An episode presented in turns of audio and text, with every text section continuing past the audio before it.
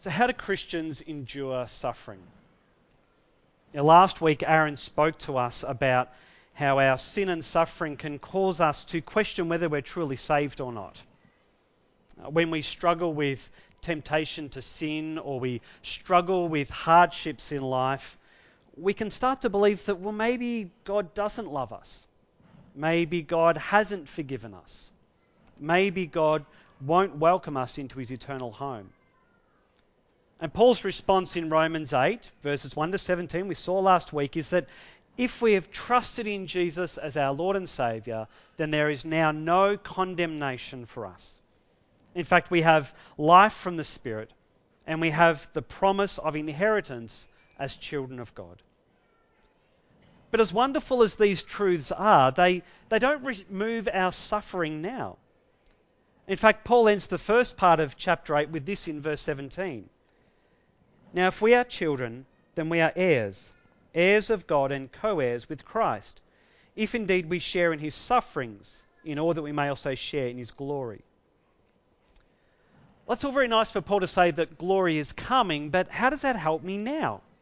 How can I endure the suffering that he says will come? How can my family endure suffering? In fact, let me tell you about my family. Tracy has spent most of the past two weeks in bed because she's damaged a nerve in her leg and it's been in excruciating pain. For the first week, she could barely walk. This is nothing new to her because for the past 18 years, Tracy's either been in pain or in bed or feeling nauseous or feeling fatigued. Because my wife Tracy was diagnosed at 21 with chronic fatigue syndrome and I was later re diagnosed with POTS. Her condition has complicated symptoms, mostly related to blood pressure and energy. Uh, for years, she actually thought it was normal for her to stand up from sitting down or laying down to not be able to see for the first few seconds because she thought it was normal for the blood to take a while to get to her eyeballs so she could see. She's on various medications, and these help. Uh, but one of the side effects is that she gets tingling sensations all over her body, like ants are crawling under her skin. Part of having POTS means that Tracy has over relaxed muscles and tendons, which makes injuries common and frequent. And when she's injured, she can't exercise, and then her health plummets even more. So even though Tracy's leg is starting to get better, she's actually at church for the first time in three weeks today. It will still take weeks for her to recover from having been in bed. This is just part of the cycle that we've lived with for years. Now, I can reassure Tracy that her sufferings are not a sign that she's been rejected by God, but how do I help her endure this life of suffering? And she's not the only one in our family with complicated health. There's also our youngest son, Toby. During a routine 20 week scan, pregnancy scan, it was discovered that our unborn child had spina bifida. We were told that during his early formation, his lower back uh, didn't develop properly. And so there's a lesion there. Uh, the outer parts of his lower vertebrae didn't form, so there's just no bone there at all on the back. Uh, and so his spinal cord was exposed. We were told that this would affect his walking and his toileting. His brain was also affected because it was malformed at the back, meaning that spinal fluid can go up into the brain but has trouble getting back down again.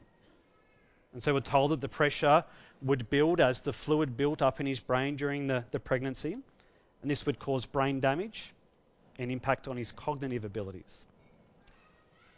And so the next few months were, were grueling for us as we grappled with big questions and big decisions about how are we going to care for this precious life.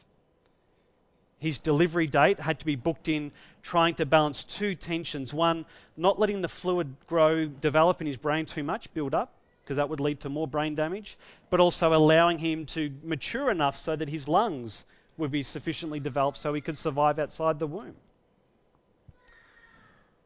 Well, the day after he was born, he had surgery to repair the hole in his back. He had a shunt put in his head to drain spinal fluid away from his brain. He spent weeks in hospital before we could bring him home. And over the years, he's had countless appointments with physios, OTs, pediatricians, urologists, speech pathologists, podiatrists and orthotists, neurosurgeons, plastic surgeons, orthopedic surgeons, and ophthalmologists, and probably some that I've forgotten. He's had surgery on his eyes. He's had two surgeries to fix his shunt. And thanks to these health professionals, to my wife, to the prayers of God's people, he's doing amazingly well. Many of you who know him wouldn't even know there's anything wrong with him at all. But he still has his struggles. He has a wheelchair to get to and from school, and he tires easily. And there's the possibility that his health will actually go backwards as he gets older. And so Toby will never be fixed or cured in this life. So, know, I can't tell Tracy and Toby that they just need to get through the next few weeks or months or years and everything will be okay. Their conditions are lifelong. Now, their suffering doesn't mean that God is punishing them or that God has rejected them. They're both confident in Jesus and that He will get them to the end. But there will be pain and trials and groans along the way. So, how do they get through their suffering? How do I get through my suffering? How do you get through your suffering? I want you to hear, I want you to understand and believe this key idea. God helps us with our groans as we wait for our glory. It's a big idea today of our passage. And I want to share with you three truths from Romans 8, verses 18 to 27, which teach us how Christians can endure their suffering. Now, if you're here today and you're not a Christian, then I invite you to listen in on what I say, because I suspect that these truths may very well resonate with you as well. So let's get stuck into truth number one. You'll see it on your outlines. Our future glory far outweighs our present suffering. Have a look at verse 18. I consider that our present sufferings are not worth comparing with the glory that will be revealed in us. Just let that sink in for a second. It's a very confronting statement, isn't it? Your present sufferings are not worth comparing to your future glory. Your struggles and strains, difficulties that you face in life are not worth comparing to your future glory. Your joint pain, your muscle aches, your skin rashes, your migraines, your arthritis, your heart disease, your tumors are not worth comparing to the glory that is coming. Your broken relationships, your family tensions, your failed marriage, your childlessness, your miscarriages are not worth comparing to your future glory your joblessness, your poverty, your debt, your anxiety, your angry boss, your broken down car are not worth comparing to your future glory. That's really confronting stuff. Because we tend to read Paul here as saying that our sufferings don't really matter. It's like Paul saying, Are you suffering from chronic pain? Well, stop complaining. Are you struggling in a difficult marriage? Well, just don't worry about it. Are you battling cancer? Get over yourself. That's not what Paul is saying at all. He's not saying that. Paul is not telling you to minimize your present sufferings. He's instead telling you to magnify your future glory. Your suffering is so terrible that it makes you miserable. But your future glory is so wonderful that your suffering today will pale in comparison to the glory to come. You cannot fathom how magnificent and marvelous the future will be. But maybe we can just try to get a glimpse. I want you to think about the hard things in your life, the things that you struggle with. And I don't want you just to think that they will be removed but that they'll all be replaced with better things. Mortality will be replaced with immortality. Sinfulness will be replaced with holiness. Weakness will be replaced with strength. Strife will be replaced with peace. depression will be replaced with joyful wholeness. Emptiness will be replaced with fullness. This is the glory that will be revealed in Christians.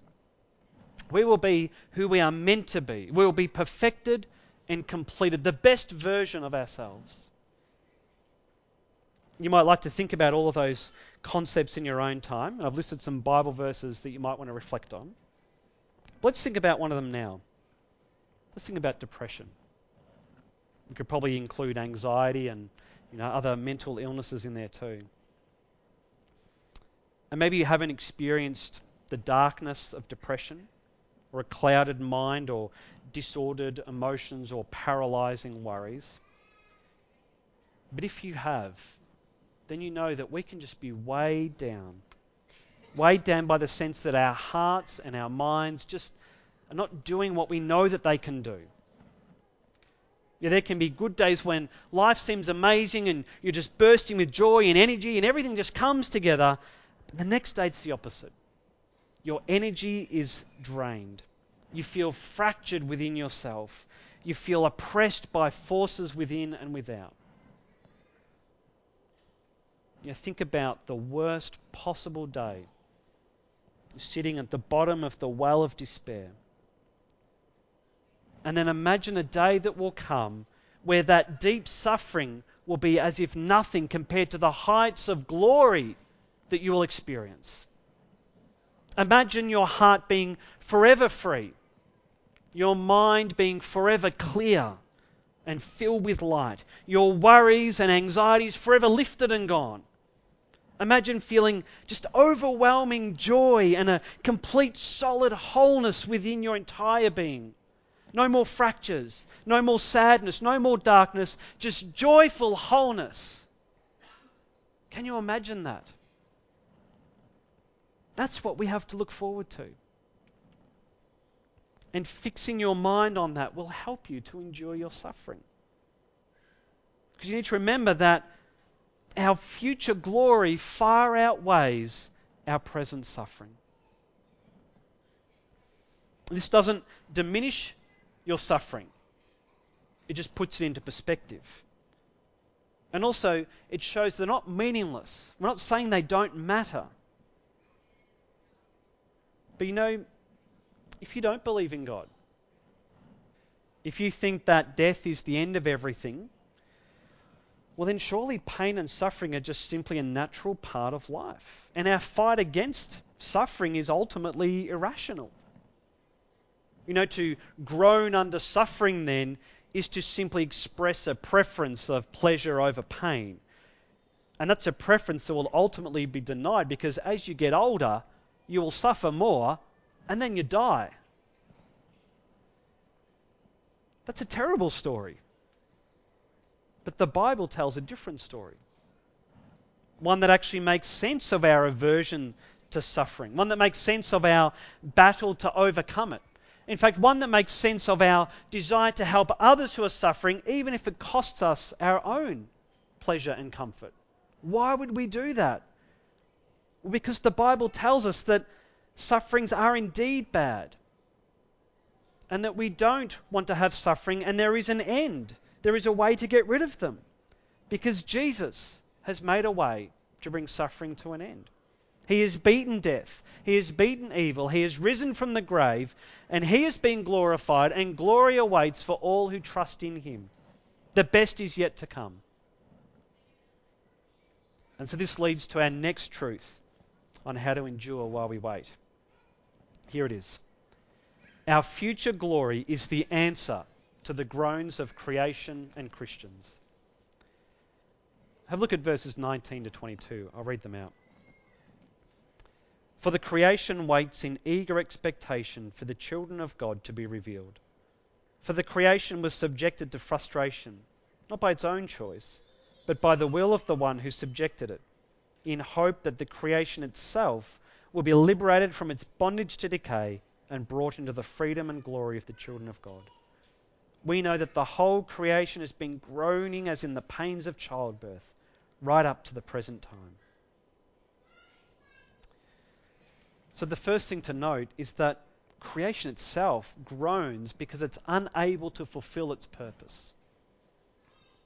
This is seen, first of all, in its bondage to decay, which is a state that needs to be liberated from. And you know, we would naturally understand this as being a result of the fall. Yeah, we looked at that in Romans 5, didn't we? The first humans, they rebelled against God, and the world came to be under God's curse, and things have come to be out of whack. And even if you don't believe in God, we all know that the world is not the way we think it should be. Yeah, there's so much suffering in the world. Not just amongst humans, but even amongst other life forms on our planet. And the Bible tells the true story of how Jesus came to fix things and restore the world. In fact, we could put it in a diagram like this one here on the slide. But I actually think there's a problem with that diagram. I think Paul has a much bigger picture in view. So look in verse 20. He says that the creation is subjected to frustration. A better word for this would be futility. It's actually futility in not being able to participate in the glorious future that God created the world for. This might seem a bit odd, but have a look at verse 22. Creation is groaning as in the pains of childbirth. So these are not the pains of something being damaged that needs to be healed or repaired. These are the pains that signal that something better is to come. All mothers know that labour pains are terrible. I've been reliably told that they are excruciating and agonizing. But they're also worth it because after the pain comes a new life, comes the baby. The birth pains point to something wonderful that is about to arrive. And in the same way, creation is not suffering just because it's lost something. Creation is suffering because it has not yet attained something that it was actually made for, something that it longs for. And according to verse 19, creation is longing for the sons of God to finally be born. And so this means that creation and Christians are not yet in their final state. Let me say that again. Creation and Christians are not yet in their final state. See, the story of the Bible is actually about going to something even better. When God created the world, He told humans to fill the earth and subdue it. And this was intended to bring about a glorious future where humans lived in peace with each other, in perfect relationship with God. They would have attained to a state of glory. They would have enjoyed eternal life. And the whole of creation would have given glory to its Creator. But the fall of man and the ongoing sinfulness of humanity mean that this hope has never been realized. You know, today the creation suffers under natural disasters, under humanity's destructive activity. But it also suffers because it lacks what it longs for. It lacks what it was made for. And this causes it to groan with futility. And not only creation, but we groan too. Know, Christians groan because we are still unable to fulfill our purpose. Have a look at verse 23. Not only so, but we ourselves who have the first fruits of the Spirit groan inwardly as we wait eagerly for our adoption to sonship, the redemption of our bodies. Now, clearly, Paul's speaking about Christians here because Christians are the ones who possess the Spirit of God.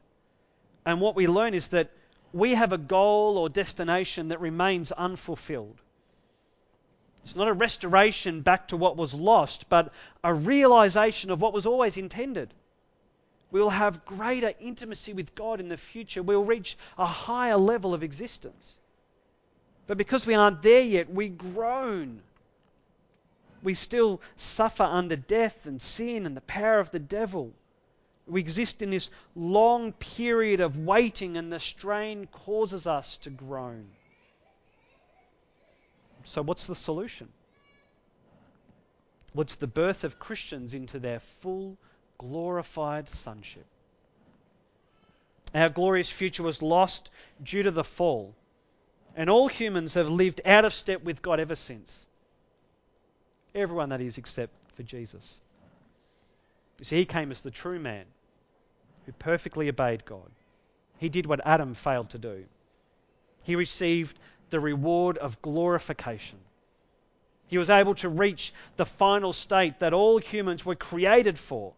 And so when we trust in Him, we share in His glory. We receive it from Him. We are adopted into God's family with Jesus as our brother. And so in Jesus, our true nature can be realized and God's goal for creation can be reached.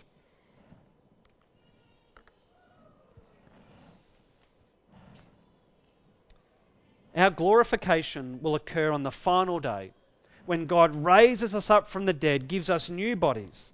And at that moment, we'll be revealed to be who we have become the children of God, the glorified children of God. And this will mean the consummation of all things. In verse 23, our bodies will be redeemed, which means our new state will be finalized, completed, and will be made fit for a glorified life in a glorified creation. And all of creation benefits too. Because according to verse 21, it will be set free from its bondage when it comes into the glorious freedom of the children of God. And so, really, this is about our new identities that we have now, our new identities being fully realized, our new lives starting in their fullness. A helpful way to think about all of this is to imagine what it might be like for an orphan who gets adopted. Imagine a young boy who's lived in an orphanage for many years. And finally, a couple decide to adopt him. They go in and meet him. He learns that they're going to be his new parents. They sign the paperwork, so it's all official. But it's a few days before they're able to take him home. And so he's now part of the family, but he hasn't yet come into the fullness of what that entails. He's actually still in the orphanage. He's still living that life, wearing those clothes, eating that food, living with those same children. And you know, sometimes he doubts about whether his parents will actually come back for him. And sometimes the other kids tease him and tell him that he's just making it all up. He's just imaginary, uh, imagining that there are these parents who are one day coming to take him away to a better place. He just needs to grow up and get used to his life. But sure enough, one day his mum and dad come to take him home, and he begins his new life in its fullness. He goes to the home that's been prepared for him. Isn't it the same for Christians? We have a new father. We have a new home. We have a new life. And we have a taste of these things now. But we're waiting for them to come in their fullness. And so, in this time of waiting, we can suffer and struggle because we still live in a rotten world with rotten people around us and rottenness inside us. People will tell us that we're just making it up. There's no such thing as God, there's no new earth to come. You just need to grow up and get used to the life that's here. So we can doubt, we can struggle. We suffer because we know that we have something better waiting for us and we just want to be there already. We need to be like the little orphan. We need to wait. And we can wait because the future is certain. It's the next point that Paul makes in our passage. How can we endure suffering now? Because of truth number three. Our future glory is certain because of the ongoing work of the Holy Spirit. Verses 23 to 27 speak about the role of the Spirit in the life of the believer. He brings God's presence to us and He helps us. We're helped by the hope that's brought by the Spirit, and we're helped by the prayers of the Spirit. In terms of hope, we see in verse 23 that the Spirit is the first fruits. In farming, the first fruits are the initial harvest that's gathered in, and they give a foretaste of the full harvest to come. So, if the first few apples on the tree are good, then we know that the rest of the apples will be good too.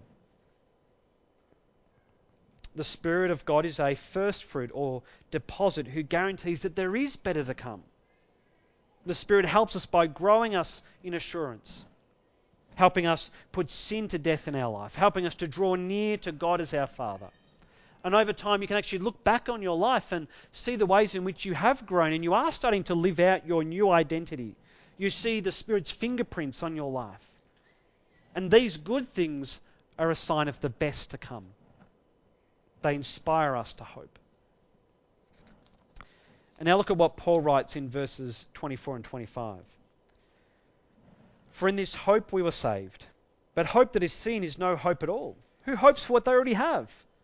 But if we hope for what we do not yet have, we wait for it patiently. Now, Paul encourages us not to confuse the first fruits with the harvest, to not confuse our current state with our future and final state. Now, we live in hope because we don't yet have that which we hope for. Now, we can wait eagerly and patiently because we know our hope is real and we will one day have that which we hope for. The Spirit also helps us in terms of prayer. He intercedes with groans on our behalf. Have a look at verses 26 and 27. In the same way, the Spirit helps us in our weakness. We do not know what we ought to pray for, but the Spirit Himself intercedes for us through wordless groans. And He who searches our hearts knows the mind of the Spirit, because the Spirit intercedes for God's people in accordance with the will of God. You know, our hope from the Spirit is a great help when we suffer, but the Spirit offers help in another way. He helps us by praying to the Father on our behalf. I mean, how amazing is that? You know, these two verses reveal the amazing intimacy that we have with God, the amazing love He shows in caring for us. You know, often we don't know what to pray. You know, we just lack the words to articulate what's weighing us down, what's troubling us. We just can't sort through our own thoughts and our own feelings. You know, we just we don't even know what to pray to God about. And sometimes we don't know what the will of God is, so we don't know what we should actually be praying for. You know, what's the right thing to pray for in this situation? And often we don't even know what topic to be praying about. Imagine if God had to wait until he uttered the right prayer before he could act. Imagine if God could only forgive the sins that we verbally confessed. Imagine if God would only bring healing to the sicknesses that we specifically pointed out to him our lives would be miserable because in our weakness we don't know what to pray. But the Spirit helps us in our weakness. He intercedes with wordless groans. And his groaning is like that of the other groaners in this passage. Who else is groaning? Creation and Christians. And what characterizes our groans is that they're kind of inward, they're silent, they're non verbal. It's just this sense of things are not right. They're more something that we feel and experience rather than something we articulate. For the Holy Spirit to engage in similar groans means that He's at, he's at work inside of us. And so His ministry of prayer is imperceptible to us. He expresses to God what we need to pray about, He communicates to God what we can't communicate. And the reason why it works is because of what Paul says in verse 27. See, God the Father searches our hearts. And because he knows the mind of the Spirit who indwells in us, the Father knows what we need. Now, this might all seem a bit odd to you, but the key here is that our relationship with God and God's blessings upon us are not dependent upon us being able to craft the perfect prayer. God even does the heavy lifting there. He knows what we need to pray about. He says the prayer, He delivers it to Himself, and then He answers it for us. How amazing is that?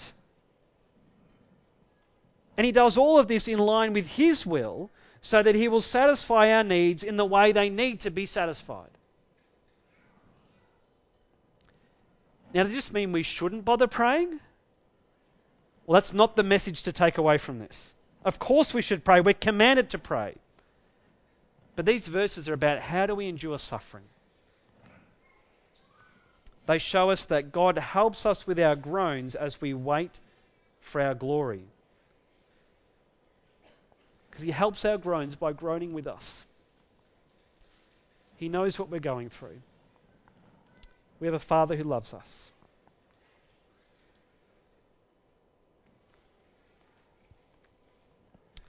So let me finish now by sharing four ways that Christians can live out these truths. Number one, don't downplay your suffering, yours or other Christians. Allow yourself to groan. You know, sometimes we will suffer due, due to our own sin, and that can be our own fault. But you need to remember that suffering is not generally a sign that God is displeased with you or a sign that you don't have enough faith or a sign that you're not a good enough Christian. Rather, it's a sign that you live in a fallen world and glory is still to come. So you don't have to downplay your current experience. You're allowed to groan. Christians don't have to be kind of joyful, bouncy people all the time singing happy Jesus songs. You're allowed to suffer and be sad. This passage recognizes that life is tough and we groan under its weight. And this also means you don't have to compete over your sufferings. Your suffering is your suffering. Even if it isn't as bad as someone else's suffering, it's still bad for you. You don't have to feel guilty that others might suffer more than you. You often struggle with this in my home because I feel that my suffering doesn't compare to what Tracy and Toby go through. And so I feel like I shouldn't complain. And then I bottle it up and it just gets worse. But it's actually okay for me to groan under my own suffering. You know, also I've had people feel bad speaking to me about their sufferings because of my family. I've had pastoral visits where people will pour out their hearts and they go, Oh, sorry, Adam, but this is nothing compared to what you and your family go through. I'd have to tell them, No, it's not a competition. Your suffering is your suffering. You need to tell me about it so we can pray about it and I can encourage you. We don't have to compete. And in fact, if other Christians do suffer less than you, then you shouldn't begrudge them being able to express the grief over their own suffering. If you might think it's trivial or something they'll just get over, it's not a competition. And maybe you don't have a lot of sympathy and time to offer because of your own struggles, but you need to let them groan too. It's okay. The second way we can live out these truths is to trust that God knows you are suffering. By His Spirit, He knows you're suffering, but He wants to hear from you. Now, God can choose to ease your suffering, and I believe in the power of prayer. I've had lots of people over the years tell me that they've been praying for Toby, and I can confidently say that Toby is doing better than expected, better than any of the doctors expected, chiefly because of the prayers of God's people that God has answered. But you know, sometimes prayer is hard, isn't it? Sometimes we don't know what to say. And that's why I need to trust that God already knows. His Spirit's inside of you, and He passes on your groans to the Heavenly Father. You know, there are days when I just feel so weighed down. I sit on my couch in my study and I wanted to pray, but just nothing comes. And I feel like I'm groaning. And I know that God knows. I just need to sit there, I say a psalm to myself, or just let God do His work. The third way you can live out this truth is to wait for your full adoption rather than work for it. You know, in verse 25, we're told to wait patiently for what we don't have yet. Now, Paul doesn't say work, does he? He doesn't say, you know, you have to ensure that you impress God enough so that He'll finalize your glory. You might only be kind of a half Christian in heaven or something like that. You won't get the full package. You need to impress God. He doesn't say that. He doesn't say, you know, you just have to endure, uh, endure suffering, take it like a man, and impress God. It's not what He says. You just have to wait through the groans, through the trials, through the tears, through the suffering. Wait. You don't have to work because Jesus has already done it all.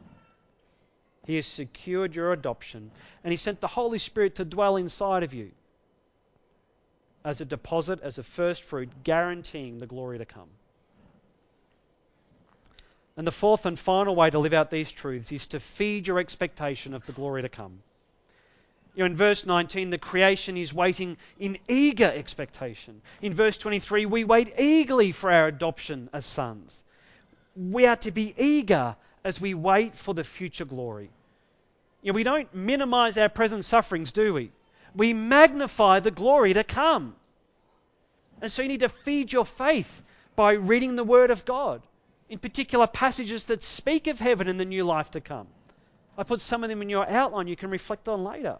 You know, speak to other Christians about the life to come in eternity. You know, pray that God would give you a greater, ever increasing sense of what it will be like to be in glory. And this will feed your expectation. You know, don't live for today because today will only disappoint. No matter how wonderful one day is, a terrible day is just round the corner. You will only be disappointed. And the answer is not to set your expectations lower, is it, about what to expect in life? Set them higher, as high as they can go, and look to the future glory. Set them upon Jesus and the future. Set them upon his promise to one day bring you home to be with him in glory forever. And then pray for the patience you need as you wait. Well, I hope you've seen some ways that Christians can endure suffering in this life. I hope you see some ways that I can comfort my wife and my son. How you can comfort yourself, your friends, your family. And there's a challenge here for those who aren't Christians. I mean, you need to consider whether or not you're content with this life and the suffering that lies ahead that ends in death, or whether you can accept that you're actually made for something greater. There's something better. There's a glorious future waiting for you if you will just come to Jesus as your Savior and King. So if you want to chat to me or Aaron about that later, we'd love to talk to you about it. That's what we're here for. But how can Christians endure suffering? By looking to the God who helps us with our groans as we wait for our glory. Let's pray. Heavenly Father, we thank you for this passage. It's a hard passage, but a helpful passage. And please help us to reflect on it. By your Spirit, may it sink deep into our hearts. And may we remember that you will be with us and you will get us to glory. Amen.